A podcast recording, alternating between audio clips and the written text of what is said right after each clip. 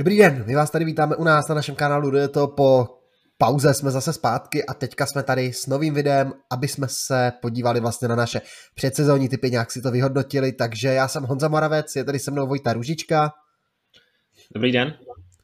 A co jsme teda natypovali před sezónou, bylo toho docela dost, těch videí bylo několik, snad se nám je povede letos i zopakovat, typovali jsme vlastně nějakou takovou celou predikci sezóny, tam jsme typovali vítěze Grand Tour úplně v tom lednu na začátku sezóny, pak jsme dělali nějaké takové bold predictions, což jsou takové ty odvážné předpovědi, co mohou vít, ale není to úplně takové ty, na které by byly nejnižší kurzy v sáskovkách, a pak jsme dělali vlastně i dvě videa na to, kteří jezdci podle nás, které se vyplatí sledovat a kteří budou v sezóně, v sezóně úspěšní, tak se podíváme vlastně i na to, takže takové naše hodnocení, asi se u toho možná i trošku zasmějeme, co vlastně jsme typovali, protože já když jsem se vypisal třeba ty predictions, tak jsem se u toho dost usmíval vlastně i ty jezdce, jak jsme jako vždycky vlastně trošku mimo. A já myslím, že může mít tomu prvnímu kolu a to je, jak jsme typovali vítěze Grand Tour, protože zatímco já jsem se trošku odvázal, dával jsem jako závodníky, o kterých se třeba úplně nečekal, že vyhrajou, tak Honza byl trošku, trošku při zemi a naopak dával ty úplně největší favority, takže jako teďka budeme machrovat, že je trefil a já jsem je netrefil, ale eh, tak Honza se pochlup. No, zase jako mě dva tu Grand Tour vyhráli, to by ani jeden nedojel v nejlepší desítce, jo, takže tady jako matematika je úplně jasná protože sice Giro, to jsem netrefil, Remco Evenpool ten Giro nedojel a tam se nezadařilo, ale pak na Tour de France starý Pogačar a na Vueltu Primož Roglič, dobře, uznávám, jsou to jako takové ty asi jako nejběžnější typy, ale oba vyhráli, takže si můžu dělat dvě čárky úspěšné. Já se nemůžu dělat ani jednu, ani jako půl čárku za nic, takže já jsem když typoval na Giro Mikela Landu. Myslím si, že to byl můj nejlepší typ nakonec, ačkoliv odstoupil ve čtvrté etapě, tak eh, vypadal, že má dobrou formu, takže kdyby nespadl, tak by myslím nebyl úplně špatný. Nicméně spadl a odstoupil ve čtvrté etapě, takže eh, to si nemůžu připsat. Na Tour jsem trochu zariskoval, tam jsem dal Žilné Alá Filipa, protože jsem věřil, že se to bude chystat. Tak jsem to moc nechystal, první etapu vyhrál, byl až tam trikotu a pak už vlastně nic neudělal. Každopádně vyhlásil, že příští, asi ne příští rok ještě, ale někdy v dalších sezónách se zaměří na celkové první Tour de France No a jsem můj neodvážnější typ byl na, na, na Vueltě, protože tam jsem dal tenkrát jediného jezdce, který byl potvrzený, že pojede a to byl Gilo Ciccone, takže uh, myslím, že jestli jste ne, neslyšeli o Gilo Ciccone, o Gilo Ciccone na Vueltě a neviděl jste, že jede, tak nechte sami. Gilo Ciccone Vueltu jel a v 16. etapě odstoupil, takže uh, myslím si, že nakonec nejúspěšnější typ můj byl Žene Aláflip, který byl někdy ke konci první stovky, takže úspěšný jsem nebyl. No, aspoň ten závod dojel, takže tady jsem to trošku zválcoval, ale uznávám dobře, ty moje typy byly dost takové při zemi, takové neodvážné. Ale teď asi bych se posunul k těm bold predictions, protože tam to bylo zajímavé a měli jsme, vlastně jsme typovali každý šest těch bold predictions a uvidíme, jak nám to vyšlo, protože teď, když se na to zpětně koukám, kdybych to měl typovat znova, tak to asi natypu dost jinak moje první ball predictions byla taková jako docela klasika, že Filip Gilbert vyhraje Milan Sanremo, tak Filip Gilbert po takové nic moc výrazné sezóně, tak na Milan Sanremo jel a dojel 72. daleko, hlu, daleko za pelotonem, za, za, za tou čelní skupinkou, takže se do toho boje o vítězství nezapojil. To je už takový tradiční náš typ, to vždycky dáváme. Já jsem typoval, že Filipo Gana vyhraje Paříž-Roubaix, Filippo Gana Paříž, Filippo Gana Paříž Roubaix nejel, takže ho nemohl ani vyhrát. Nicméně ten, ten bold prediction nevyšla, ale myslím si, že by to mohla být zajímavá bold prediction do další sezóny, protože nebo do dalších sezon, možná ještě do, do téhle, protože Filippo Gana vyhlásil, že právě eh, klasiky Dlážděné a Paříž by mohl být jeden z jeho specializací do dalších let. Takže aspoň tak jsem se otrefil. Teoreticky to má Gana i na plánu, ono s tím zamíchalo vlastně v té letošní sezóně i to, že Rubé se jelo až v říjnu po mistrovství světa, po evropském šampionátu, takže Gána už toho měl asi plné nohy, připravoval se na ty časovky a Paříž Rubé jednoduše přeskočil, ale uvidíme, myslíš si, že kdyby se Rubé jelo v normální termínu, tak jede? Myslím si, že ne, on to jsem říkal na začátku roku, že letos ještě ne, ale právě si stanovil už cíle pro další rok. Mistrovství světa v časovce, možná světový rekord v hodinovce a právě uh, Paříž Rubé asi ne do příští sezóny ještě a do dalších sezón by to mělo být jeho jeden z hlavních cílů. Tak, můj další tip byl, že Greg van Avermaet si podmaní nejen svůj domácí a milovaný závod kolem Flander, ale ještě k tomu i Amstel Gold Race. Tak Greg van Avermaet oba závody jel, na Amstlu teda skončil 26. takže nic moc, ale na ronde alespoň se k tomu vítězství přiblížil, tam skončil vlastně třetí za Asgerenem a Vanderpoolem, tam přespurtoval pak Jaspra Štujvena v tom závěru a odvezl si alespoň pódium. On zase přál toho Grega van Avermeta z roku 2016-17. To se úplně nepotvrdilo, ale každopádně nebyl určitě nevýrazný Greg van Avermet ten klas té klasikářské sezóně. To se nedá úplně říci o mém typu, o mém další bold prediction, protože jsem typoval, že Nils Egov se stane objevem sezóny, tak možná jste od Nilse Egofa letos vůbec neslyšel, že závodil. Byl docela hodně závodů, ale fakt se mu nedařilo a rozhodně se nemůže pokládat za objev sezóny, takže ani tu bold predictions já nemůžu očkrtnout jako úspěšnou. No, Nils Eghoff objel Tour de France, ale doslova jenom objel, žádný jako výraznější výsledek za sebou, žádnou výraznější stopu za sebou nezanechal a vlastně ani v naší anketě o nejlepším nováčkovi roku se neobjevil, tam to zválcoval i ten hater, kterého jsme ale my zase typovali v tom našem videu těch nováčků, kteří budou v budoucích letech zářit, takže tam se nám naopak celkem dařilo, ale to dneska teda reflektovat nebudeme.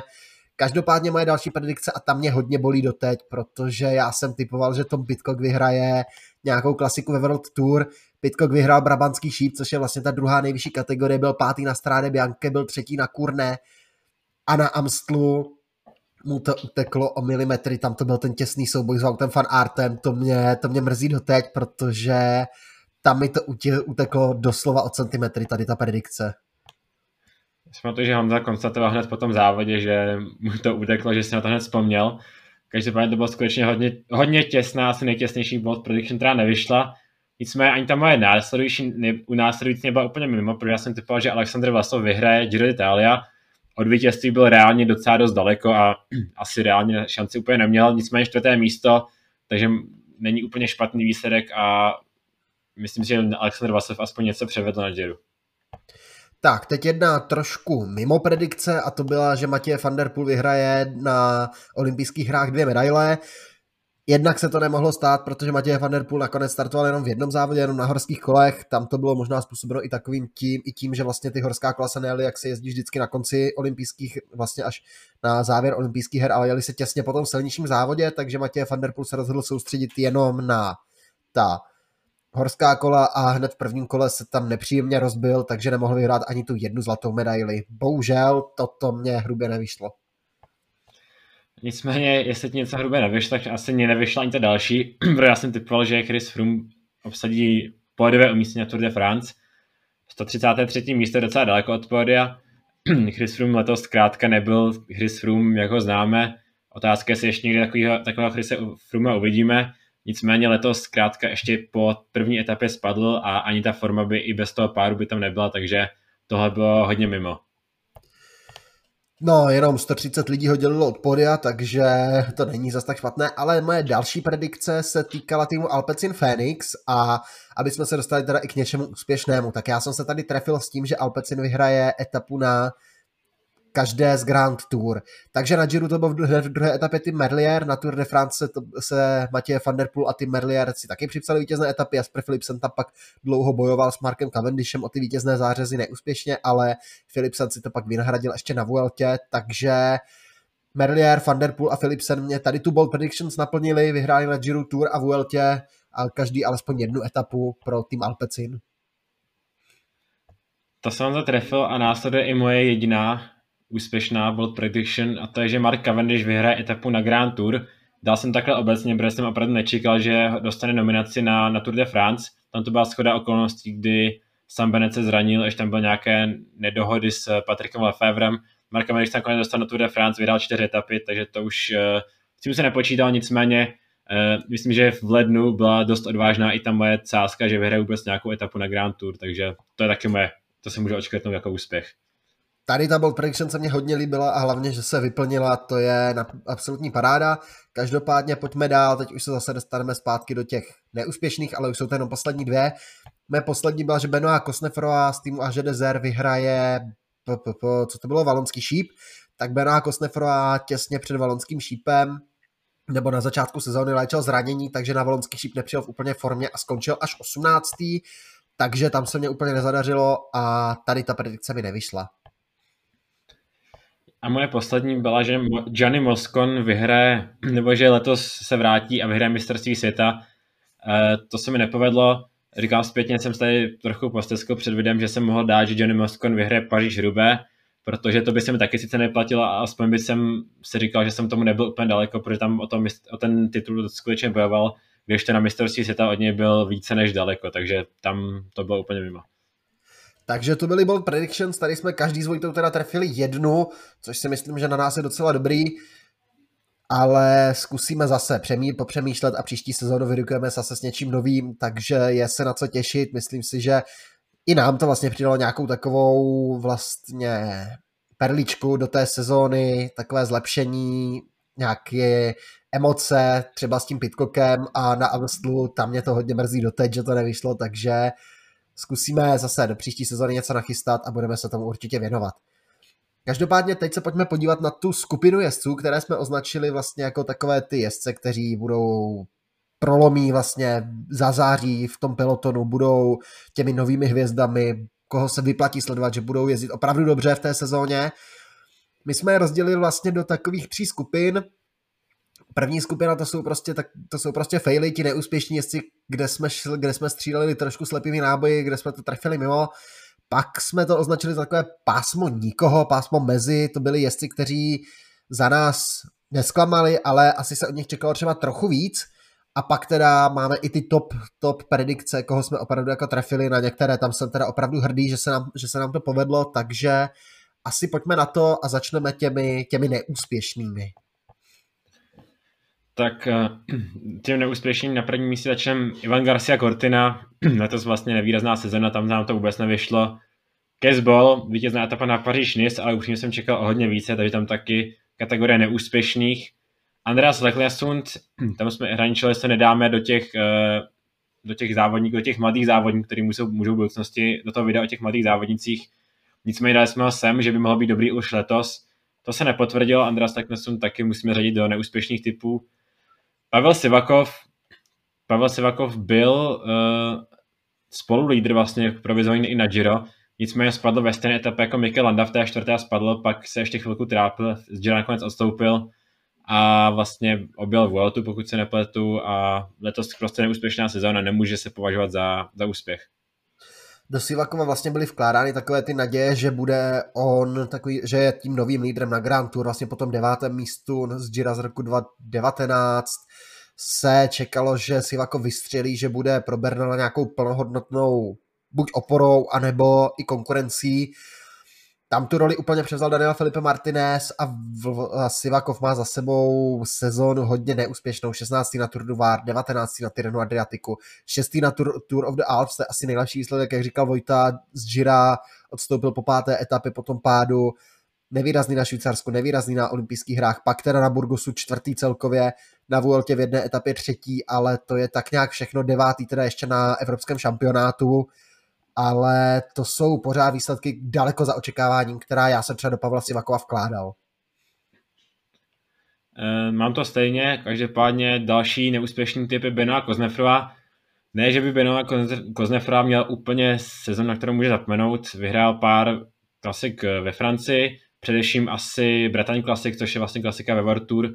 To je tam to, to je docela úspěch. Nicméně my jsme zařadili do této kategorie z toho důvodu, že po té sezóně byl skutečně, jsme si mysleli, že letos bude zářit a skočil mu to hned na začátku sezóny to zranění a vlastně pak eh, se úplně na to nedokázal navázat. Nicméně eh, trochu jsem byl právě kvůli jeho vítězství na Breton Classic na vážkách, jestli ho zařadit do kategorie mezi nebo spíše zklamání a nakonec kvůli té loňské sezóně se, kvůli tomu úspěchu té loňské sezóně jsme spíše zvolili to zklamání nejen vlastně vítězství na Bretagne Classic, tam plus třeba hraje ještě i třetí místo z evropského šampionátu, bronzová medaile, čtvrté místo z klasiky Trevali Varesine a další, jak říkal Vojta, výsledky i, vý, i výhry na menších závodech ve Francii, ale my jsme byli docela namaslání po té loňské sezóně, kdy Benoit Kosnefrová vletl do toho pelotonu a všichni jsme byli zvědaví, co nám předvede a letos nám nepřišlo prostě, že by, že by na to úplně plnohodnotně navázal. Ta sezona určitě nebyla špatná, ale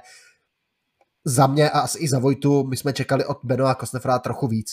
Každopádně, když se posuneme dál, koho dál jsme semka museli zařadit třeba Mikkel Bjerg, já jsem od něj třeba v časovkách čekal mnohem víc, bohužel se to nepotvrdilo. Warren Bargill vyhlašoval velké cíle, žlutý trikot na Tour de France, bohužel také spíše nepovedená sezóna, pár střel úplně mimo, jako Bob Jungles nebo Joris Newvenhuis, to byli jezdci, kteří byli absolutně neviditelní. Bob Jungles, já jsem nevěděl, že vůbec jede. Joris Newvenhuis, taky jsem od něj čekal daleko víc, jsem ho tady glorifikoval jako možného lídra na dlážděné klasiky, tak to přesně se nestalo a další jména, jako třeba Valentin Madu, vlastně úplně nepřesvědčil, čekal jsem od tohoto mladého talentu víc, nebo Lucas Hamilton také měl být lídrem na Grand Tour a to se taky nezadařilo úplně.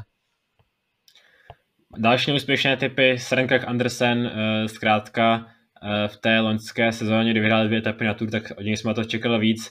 Ruben Guerreiro, loni vítězná etapa na Giro, letos moc neviditelný. Týž Benot, nová akvizice týmu Jumbo Visma, eh, hodně čerstvý přestup a další vlastně takový pochybný přestup z týmu DSM na, na poslední chvíli, tomu jsme se taky se mohli chvilku věnovat nějakém videu o tom, co se děje v týmu DSM. Každopádně Týž Benot rozhodně nepotvrdil to, tu, tu svoji fazonu předchozích let, že by se do té vrát, že by se do ní vrátil. Další neúspěšný typ Mark Soler spadl na Giro, spadl na Tour, takže dost jsme do toho promluvili páry. Uh, u koho se můžeme na chvilku zastavit, tak Carty. Tam jako bylo docela jednoznačné, že ho musíme zařadit do této kategorie neúspěšných typů, protože loni byl třetí na voletě a říkal se, že by už letos konečně mohl aspirovat k těm, těm nejvyšším příčkám na Grand Touru opět, ale Jugarty vlastně sezonu opět uh, hrozně neúspěšnou.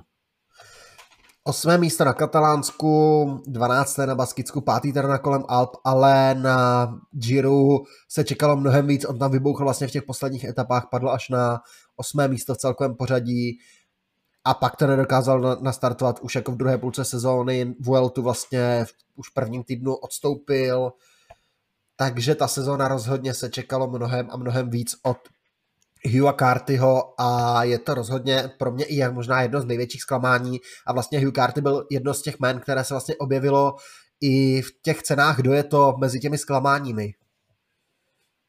Eh, je to tak, určitě jsme ho tam uh, zmiňovali, nebo určitě tam byl docela dostal hodně hlasů, protože Hugh Carty má určitě za svou špatnou sezónu. Kdo má to bylo úplně nepovedenou sezónu, tam jsme trochu i spekulovali se ho dát do těch vložení do zklamání, to je Mats Pedersen ten sice letos vyhrál Kurne Brusel Kurne, což je docela významná klasika, byl třeba druhý na závodě kolem Dámska, nicméně já jsem od Mace Pedersena si letos hodně sliboval třeba i po té, co loni vyhrál Chent ve Velgem například, tak letos jsem se od něj sliboval, eh, že by mohl útočit i na monumentech, jako je Paříž Roubaix, jako je, jako je Ronde van Flandern, na těch závodech by mohl útočit na nejvyšší příčky. Nicméně Mats Pedersen vlastně i to i vlastně Kurne Brusel Kurne vyhrál trochu se štěstím, kdy odpadl, propadl se až do třetí skupiny a vzhledem tomu, že se dopředu začal taktizovat, tak eh, se tam vrátil a pak vyhrál sprint, takže rozhodně letos úplně tu výkonnost na ty nejlepší příčky jsem od něj čekal podstatně lepší. Vlastně ty klasiky jako Henvevelgem, Ronde, E3, Paříž Rubé, to nedojel ani, ani při jedné se nepodíval do cíle, stejně tak na mistrovství světa ne, ne, nedojel do cíle. A ty výsledky mě přišly takové jako nahoru dolů, protože, jak říkal Vojta, vítězství na Kurne, třetí místo na Etoile de Bessèges, skvěle si vedl vlastně ve sprintech na Paříž Nice, pak ale zase třeba na Tour de France byl absolutně neviditelný, tam se dostal do jediného sportu, jednou byl osmý, jednou desátý, takže vlastně do dvou sportu.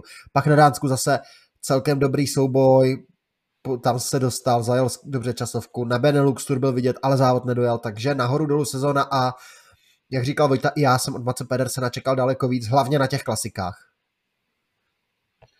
Další jméno, které musíme dát do zklamání, je Sergio Igita, pro mě to bylo jméno, kterému já jsem po loňské sezóně docela dost věřil, nebo i po těch, eh, zkrátka byl avizován jako jeden z těch dalších talentů kolumbijské cyklistiky, ale letos byl docela dost neviditelný. Vyhrál, byl třeba v desítce na závodě Lombardie, má třeba první desítky z, z etap na Tour de France, nicméně pokud se správně dívám, tak letos žádné vítězství nezaznamenal a musí tu sezónu podle mě hodnotit jako, jako neúspěšnou, protože jezdec jeho potenciál, potenciálu má určitě na A víc, než, než to dokázal.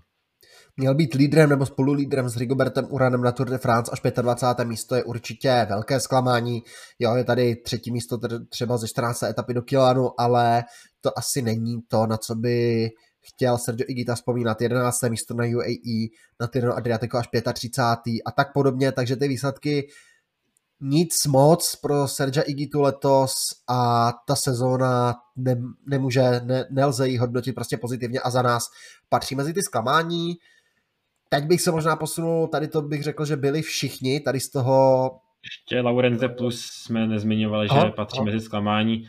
Tam to bylo docela dost jasné, objel jenom eh, vlastně čtyři závody za rok a tým Ineos určitě nemůže se očkrtnout pro letošní sezónu, to pro ně byl úspěšný přestup, uvidíme, jak to bude další rok. Jo, takže ještě teda zopakuju, koho jsme zařadili, že se nám nepovedlo z těch jeců, které se vyplatí sledovat, že budou dobří, tak kdo se nám nepovedlo, tak Ivan Garcia, Cortina Caseball, András Leknesun, Pavel Sivakov, Benoa Kosnefro a Hugh Carty, Mikkel Berg, Warren Bargill, Bob Jungels, Joris Newvenhuis, Valentin Madua, Lucas Hamilton, Mats Pedersen, Ruben Guerreiro, Týž Benot, Sergio Igita, Mark Soler a Laurens de Plus.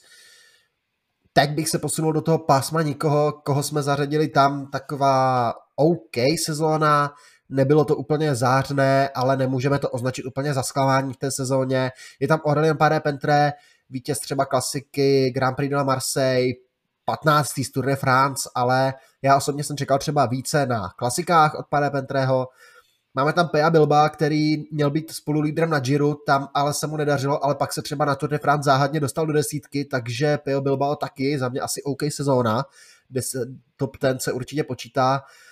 Kdo dál? Davide Ballerini, vítěz třeba Omlovet Noisblad, ale jinak ta sezóna za mě třeba spíše zklamání. Já jsem zvažoval, jestli Balleriniho nedát právě do těch spíš propadů, ale nakonec jsme ho dali do toho mezi, přeci jenom tam nějaké ty světlé výsledky byly. Nasser Buaný, ten se mě líbil, bohužel tam to zase kazí absence jakékoliv výhry a Buaný ale zase třeba perfektně jezdil na Tour de France a byl tam v těch sprintech, dokud byl na Tour de France, tak tam byl velmi konkurenceschopný. Pak třeba Andrea Bajoli nejezdil vůbec špatně na Vueltě, vyhrál Royal Bernard Drum Classic hned roku, ale asi taky talent, od toho se možná čeká o něco více. Felix Grosschartner, vítězná etapa na, vítězná etapa na Tour de Alps, desáté místo z Vuelty, taky úplně není to špatná sezóna. Uh, Dylan Towns, mm, vítězná etapa na Tour, takže určitě to může být, byla to ta etapa, která jde tady Pogačar deklasová konkurence přes Grand Colombier, tak tam vyhrál Dylan Towns etapu. Nicméně Dylan ten se taky závodník, který třeba pár let zpátky se s ním o něm mluvil jako o hodně dalším velkém talentu, nebo o dalším velkém talentu cyklistiky a úplně to zatím nedokáže navázávat, nebo navázat, protože vítězná etapa na Tour byla z úniku skvělý výkon, nicméně asi jsme od něj čekali celkově i víc. Tak a teď se teda pojďme podívat na nějakých těch zase pět men, které si rozebereme asi podrobněji, proč jsme je zařadili do toho pásma nikoho. První z nich je David Gody, 25-letý francouz a asi můžeme říct nový hlavní lídr na Grand Tour pro tým grupama FDŽ. Ta sezóna za mě hodně OK, hned z kraje sezóny šestý na Tour du Var, vítězství na Fan Ardèche Classic, na Paříž Nice, sedmé místo v jedné etapě, tam nic moc, ale pak na Baskicku vítězná etapa do Aratena Aibar, tam s Primožem Rogličem, tím skvělým útokem, páté místo tam celkově. Třetí místo na Lutych, v Bastoně Lutych na Monumentu je podle mě dost výrazný bod v té sezóně. Devátý na Dauphiné, na Tour de France, ale jedenáctý, těsně za desítkou, já jsem mu věřil třeba i do top 5. Dobře se prezentoval zase na olympiádě, sedmým místem, šestý na závodě kolem Lucemburska a pak i top ten ze závodu kolem Lombardie, takže za mě asi taková OK sezóna, já jsem čekal víc, ale asi se nedá ta sezóna hodnotit úplně záporně. Určitě ne, ale David Gody zkrátka má být uh, další velké jméno francouzské cyklistiky a na Grand Tour především mě asi zklamal, že na Tour de France nebyl lepší, lépe než na 11. místě. Uh, dále, kdo jsme do toho zařadili, do této seznamu je Gilles Ciccone, Eh, tam to i hraničilo trochu s tím, že by se ho dali do kolonky podle těch výsledků, do kolonky vážně zklamání. Nicméně on sice nemá nějaké zázračné výsledky, ale mi se letos líbilo, jak závodil, útočil a vždycky nějak, měl nějakou smůlu, protože vyloženě dobře jezdil na Giro, první týden tam patřil k nejlepším a útočil třeba i, na, nebo mohl si pomýšlet třeba i na pódiu po prvním týdnu, po dvou týdnech, nicméně pak, jenom, pak uh, myslím, to byla uh, 17, 17 etapa, spadl, tu ještě dokončil, nicméně eh, v 18. etapě už do té už nenastoupil, takže Joe Ciccone především na, na Giro zajel dobře, měl trochu smůlu na konci a další výsledky v sezóně tam úplně nenavázal na ně. Eh, má tam eh, docela zajímavé výsledky z nějakých etap na Vueltě, kdy tam dal třeba pátý, v některé etapě, ale ani Vuelta nedokončil, takže Giulio Ciccone hraničil trochu s tím zklamáním, ale především mě se líbilo, jak závodil na Giro, tak jsme dali o tu kategorii výše do toho pásma mezi. Vojta si tam musel toho Čikoneho nadspat, když mu nevyšel na Vueltě, tak aspoň tady, ale ne, já s tím hodnocením Julia Čikoneho souhlasím, taky pro mě bylo spíš asi na to zklamání, ale když přihlednu k tomu výkonu vlastně Gira, tak to byla, to byla paráda, to, co tam předváděl vlastně na Giro, ty jeho výkony byly skvělé, jak říkal Vojta, patřil tam prostě k nejlepším závodníkům a s tím se musí počítat, to musíme brát, takže Čikone je v tom pásmu průměru. Kdo dál? Aleksandr Vlasov, to za mě je taky jezdec, který by pro mě hraničil spíš s tím zklamáním. Jo, ta sezóna určitě od Vlasova, já třeba každý rok čekám pomalu, pomalu každý rok čekám něco víc, ale ono zase, když se podíváme na ty výsledky, druhý na Paříž Nice, třetí na Tour of the Alps, čtvrtý na Giro, to nejsou vůbec špatné výsledky, pak ta druhá půlka sezóny, nepovedený závěr Vuelty, ale dru- druhý Paříž z třetí Tour of the Alps, čtvrté místo z Gira, tak asi Vlasov na to, že nepatřil letos mezi nějaké ty výrazné jezdce, rozhodně to nebyla tak kvalitní sezona jako loni, tak ty výsledky tam nějak vždycky dokázal ušmoulat, minimálně v té první polovině sezóny. My bychom si teoreticky Alexandra Vasova dokázali odůvodnit i jako třeba úspěch v té sezóně, protože přece první pětka z Gira, druhé místo na Paříž Nice, Nicméně, jak říkal Honza, Alexander Vlasov byl závodník, od kterého se čeká hodně a asi jsem taky od něj čekal o něco víc, než, eh, než nakonec dokázal. Eh, komu se ještě jsem věnovat, tak to je Brandon McNulty, koho jsme zaradili do této kategorie. Eh, mně se Brandon McNulty zvlášť letos třeba po závodě kolem Baskicka, kde až do poslední etapy usiloval o výhru, tam je dokázal totálně tým UAE a tady Pogačera překvapit Primož Roglič, takže tam to deklasoval. Nicméně Brandon McNulty usiloval o výhru až do poslední etapy na, závodě kolem Baskicka, v takové konkurenci to není vůbec špatné. Pro mě bylo trochu zklamání jeho výkon na Tour de France, to byl uh, asi hlavní důvod, proč, kdyby tam vzal lépe na Tour de France a byl pomocníkem pro tady Pogačera, tak bych ho možná i zvažoval do té kategorie o úspěchu. Nicméně uh, takhle na Tour de France spadl v první etapě, pak už si to nedostal, toho tam úplně nemusím zařadit, nemůžu zařadit, ale kde se samozřejmě hodně vyznamenal, tak to bylo na olympijských hrách, kde uh, byl hlavním adeptem na zlatou medaili, ujel společně s Richardem Karapazem vlastně vyprovokovat ten útok a Richard Karapaz až úplně v závěru překonal, nastoupil mu, ujel mu a Brandon McNulty se pak zlomil a těsně před byl dojet a už tam e, nevyšla mu medaile. Každopádně Brandon McNulty letos byl hodně zajímavým závodníkem a myslím si, že do, dalších, e, do další sezóny to bude další jméno, které, nebo opět tam můžeme zradit do té kategorie, které se vyplatí sledovat. Myslím si, že to je závodník, který, kdybychom ho zařadili do objevu i do zklamání té sezóny, tak si to dokážeme obhájit, nebo do, do, takové, do toho vlastně do té top kategorie i do té vlastně uh, špatné kategorie, tak si to dokážeme obhájit. My jsme ho dali do té prostřední, jak říkal Vojta, ty výsledky hodně dobré, ta olympiáda určitě hrála velkou roli v tom našem rozhodování, velkou roli hrála i i, i, i, i, i velkou roli hrál i ten závod třeba kolem Baskicka, kde se prezentoval perfektně, ale pak ta Tour de France třeba, já jsem od něj čekal mnohem víc, mnohem víc v těch sezónách, nebo mnohem víc od něj čekal na Grand Tour, že se tam nějak předvede, jak říkal Vojta, že bude pomáhat tady Pogačarovi, on tam byl prostě neviditelný, takže Brandon McNulty tady tím ho nemůžeme asi zařadit mezi ty top závodníky.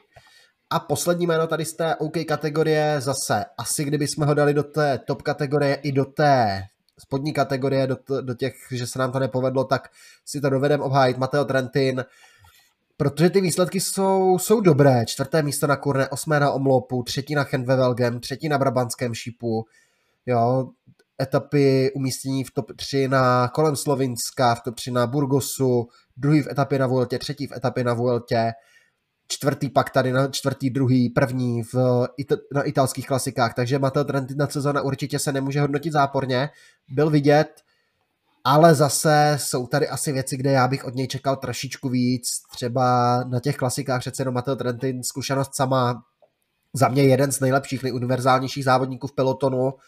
A já bych třeba na těch klasikách čekal od Trentina víc osobně. No, chyběla tam nějaká jedna větší výhra, a to asi ho to připravilo o to, aby jsme zařadili té větší kategorie. Takové velice vyrovnané výsledky, ale zkrátka nebylo to na Matea Trentina asi nic, s čím by mohl být vyloženě spokojený. ale abych se přesunul do té poslední kategorie, to jsou jezdci, které vyloženě můžeme považovat za to, že se nám povedly, tak, eh, nebo který tu sezonu mají úspěšně a my jsme typovali, že budou mít úspěšnou. Takže za prvé to Florence nešel, eh, letos se mi líbil, jak závodil, vítězná etapa asi na Vueltě, to je hlavní jeho takový eh, triumf té sezóny, výborně jezdil na klasikách, takže myslím si, že Florence National se nám povedl a moc to od nečekal, že by mohl být takhle úspěšný. Fausto Masnáda, taky jsme ho do, do kategorie úspěšný, tam především hrál pro něj to druhé místo na závěrkovém Lombardie, kde mě hodně překvapilo, že tam byl vlastně jediný, kdo dokázal stačit tady, tady Pogačerovi a nakonec s ním prohrál ve sprintu, což myslím si, že není vůbec žádná ostuda. Koho dál? Tak uh, dále to máme Guillaume Martána, to jsme řadili do této kategorie především proto, že dokázal získat desítku, první desítku z Tour de France i z Vuelty. Na Vueltě docela dlouho držel i druhém umístění, kdy za Odem Christem, Christianem Eikingem vlastně se tahal o ten červený dres, takže i Guillaume Martin můžeme hodnotit jako úspěšnou, úspěšný typ. Ještě jsme do této kategorie zařadili mladého Mikela Frelicha Honorého, Eh, čekali jsme, že bude nahoru a mm, Frolich Honoré podával stabilní výkony, byl dobrý ve více terénech, v časovce, na rovině, v kopcích. Vítězná etapa na závodě kolem Baskicka, kde mu ji trošičku týmově přenechal Josef Černý, ale Honoré určitě podával také skvělé výsledky. A teď zase u koho bych se zastavil, to je rozhodně nesmí chybět Tom Pitcock, za mě jeden z top výběrů vlastně, protože vítěz Brabantského šípu, druhý z Amstlu, šestý z mistrovství světa, pátý ze Stráde, pátý z, šestý z Valonského šípu, třetí z Kurné. Objel si první Grand Tour Vueltu, kde byl čtvrtý v jedné etapě a hlavně k tomu přidal třeba olympijské zlato z horských kol, takže Tom Pitcock má za sebou ten debitový rok, ten praviní, pořádný debitový rok na silnici, který prokládal i s cyklokrosem a s horskými koly, tak za mě musíme říct, že, je velmi úspěš, že byl velmi úspěšný. A samozřejmě závodní, která se opravdu hodně těším do toho dalšího roku. Mohl stanovil se takový zajímavý cíl, že chce vyhrát tři různá mistrovství světa na cyklokrosu v horských kolech i na silnici, tady na to jsem zvědavý. u koho se ale zastavíme dál? Uh, zastavíme se dále u Jaspera Philipsena, protože Jasper Philipsen ho musíme zařadit do té kategorie. Vyhrál etapu na Vueltě, těsně mu několikrát unikla etapa, etapa na Tour de France, nicméně právě na Vueltě se dokázal vynahradit a Jasper Philipsen patří těm nejlepším sprinterům té letošní sezóny. Eh, kromě Vuelty, nebo kromě dvou etap na Vueltě dokázal vyhrát eh, závod Eschborn Frankfurt, eh, vyhrával francouzské klasiky menší, takže etapy na závodě Turecka, takže Skelde Price, myslím si, že eh, Jaspers Philipsen může být s tou sezónou více než spokojený. Uh, rozhodně s tím souhlasím, těch vítězství nazbíral poměrně dost. Já jsem si u Jaspera Philipsena jsem měl takový otazník, protože ono se vědělo, že Jasper Philipsen je hodně talentovaný spurter a já jsem si pořád říkal, opravdu bude tak dobrý, jak se říká. I do této sezóny se vstupoval s takovou trošku skepsí, jestli se mu to podaří naplnit a letos mě teda, letos mě teda jednoznačně umlčel, Jasper Philipsen tou letošní sezónu mě vyrazil dech, jezdil opravdu parádně a jezdil hlavně i týmově, což se mě líbilo třeba na Tour de France, že v té třetí etapě pomáhal, rozjížděl tam týma Merliera, pak do, sám, sám tam byl teda druhý v té etapě, ale rozjížděl tam týma Merliera, byl mu tam kruce, jo, že dodržel tu týmovou, týmovou strategii, což ne vždycky vlastně v tom pelotonu vidíme, takže Jasper Philipsen i tímto u mě získal třeba plusové body. A myslím, že další jméno, na které můžeme být docela hrdí, že jsme ho typovali, to je Ben O'Connor. ne, že by Ben O'Connor měl nějaké super rovné výsledky po celý rok a že by celý, celou sezonu patřil k těm nejlepším, ale především Tour de France, čtvrté místo, to bylo hodně velké překvapení, že Ben O'Connor dokázal dokázat Tour de France a za mě jenom ten výsledek na Tour de France znamená, že musíme zradit jako úspěšný typ. Šestý na Romandy, čtvrtý na Mont tu Challenge, osmý na Dauphiné a jak říkal Vojta, vítězná etapa do Tyň na Tour de France k tomu čtvrté místo v celkovém pořadí od člověka, který vlastně na konci let, loňské sezóny jenom na, si na Giro vyjezdil smlouvu, zachraňoval, zachraňoval vlastně si svoji budoucnost, tak si myslím, že pro Aže Desert to byl velmi dobrý kup určitě to nebyl přemat vedle a Ben O'Connor podle mě bude jeden ze, zajímavých závodníků, které sledovat i do dalších, do dalších let, jak se bude ta jeho kariéra posouvat, protože ukázal, že kapacitu na to dojíždět mezi nejlepšími na tří týdenním závodě rozhodně má. Kdo dál? Zaradili jsme sem i Alberta Betiola, možná trošku si budete říkat proč, co vlastně udělal, protože Alberto Bettiol od olympiády nezávodil. A vlastně ono ani to jaro vlastně nebylo nějaké takové výrazné, tam šesté místo v časovce na Tyrenu, na klasikách vůbec nepřesvědčil, ale tady hráli dva závody velkou roli pro nás v našem rozhodování. A to bylo Giro a byly to olympijské hry, protože na Giro krom vítězné etapy byl často vidět v unicích, útočil, bojoval, nastupoval, snažil se urvat tu výhru, což se mu pak teda v té 18. etapě povedlo a pak i na olympijských hrách tam to za mě byl asi je, možná i jezdec dne, škoda, že ho vyřadili z toho boje křeče, protože tam na ně působil opravdu možná i nejsilněji ze všech těch závodníků, kteří tam v tom zredukovaném pelotonu zůstali. Byl to vlastně závodník, který jsme nečekali, že tam bude právě on z italského týmu vedle Caruza, Moskona, Nibaliho, právě Čikoného, kterého jsme zmiňovali, tak právě, že Betil byl ten nejsilnější. Ale je to závodník, který prostě vyhrál v roce 2019 závod kolem Flander. Nikdy na to nedokázal navázat a já jsem rád, že letos se mu to konečně povedlo, že zase byl vidět a byl právě hodně aktivní a rád jsem se nedíval k závodu, protože to bylo hodně divácky atraktivní. Ale poslední jméno, které jsme vybrali a které musíme řadit do, těch, do té kategorie úspěšných, tak je to další jezdec týmu Alpecin Phoenix, další sprinter a to je Tim Medlier, protože Tim Medlier letos uh, myslím si, že může být velice spokojený, bývalý cyklokrosař, ale to se mu povedlo vyhrát etapu na Giro, etapu na Tour de France, dvě etapy na Benelux Tour, spoustu dalších menších belgických klasik, jako je Lesamin, uh, Grand Prix Jean-Pierre Monsere, Braden Coxide Classic, další menší klasiky, takže uh, myslím si, že letos zkrátka tým Meder patřil taky k těm nejlepším sprinterům v balíku. Vlastně ty Merlier jezdec, jak říkal Vojta, bývalý cyklo, cyklokrosař, který se do velkého pelotonu postupně pomalu prokousával, pořádně nakoukl vlastně až v roce 2019 díky angažmá tehdy ještě v týmu Corendon Circus, který se pak teda změnil na Alpecin. Teď v 29 letech je podle mě na vrcholu sil, zařadil se mezi tu sporterskou elitu, dokázal to vítězství v etapě na Giro, vítězství v etapě na Tour de France, dvěma vítězstvími třeba na Benelux Tour v etapách a ty Merlier letos životní sezóna za mě rozhodně a Alpecin si myslím, že s tím Merlierem, Jasperem Philipsenem a k ním Matěj van der Poolem je jedním z nejsilnějších týmů do těch hromadných závěrů.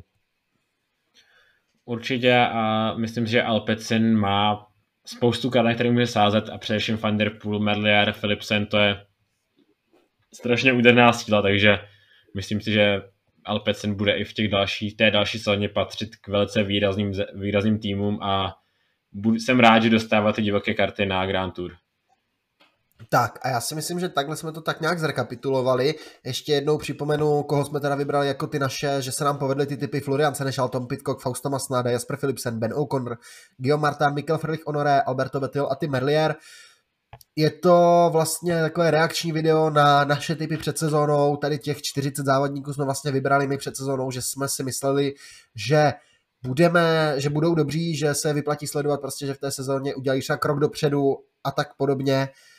Jak se nám vedlo, Vojto? Jak bys to takhle zhodnotil po tom, co jsme si to prošli? Uh, já úplně takové rozporuplné pocity mám především z těch, z těch svých typů na Grand Tour. Tam se mi to hodně nepovedlo, ale celkově to nebylo úplně špatné na naše poměry a vybrali jsme pár zajímavých závodníků, kteří myslím si, že můžou být uh, rádi za tu svou sezónu. A ty build predictions jsou formované schválně tak, uh, že jsou velice málo pravděpodobné, že vyjdou. Já jsem docela uvažoval o jedné build prediction, kterou jsem nakonec nedal, a to bylo, že se vrátí Oleg Tinkov do cyklistiky, tak to jsem rád, že jsem nedal, protože pokud vám to uniklo, tak Oleg Tinkov teďka uh, mu hrozí vězení za daňové úniky v Rusku, takže tam úplně nějaký návrat nehrozí. Nicméně ty bold predictions jsou formulované tak, že velice pravděpodobně nevejdou, ale jsou to vážně odvážné typy a když nám každému vyšla jedna, tak je to myslím docela úspěch. Já si myslím, že pak i vlastně ty jezdci, které se vyplatí sledovat, že se nám i některé jako poměrně překvapivé typy docela povedly, jako třeba Mikael Frelich Honore, o to jsem opravdu nečekal, že by jezdil tak dobře, jak jezdil. Florian Senešal, asi jsem od něj možná čekal taky trošičku míň.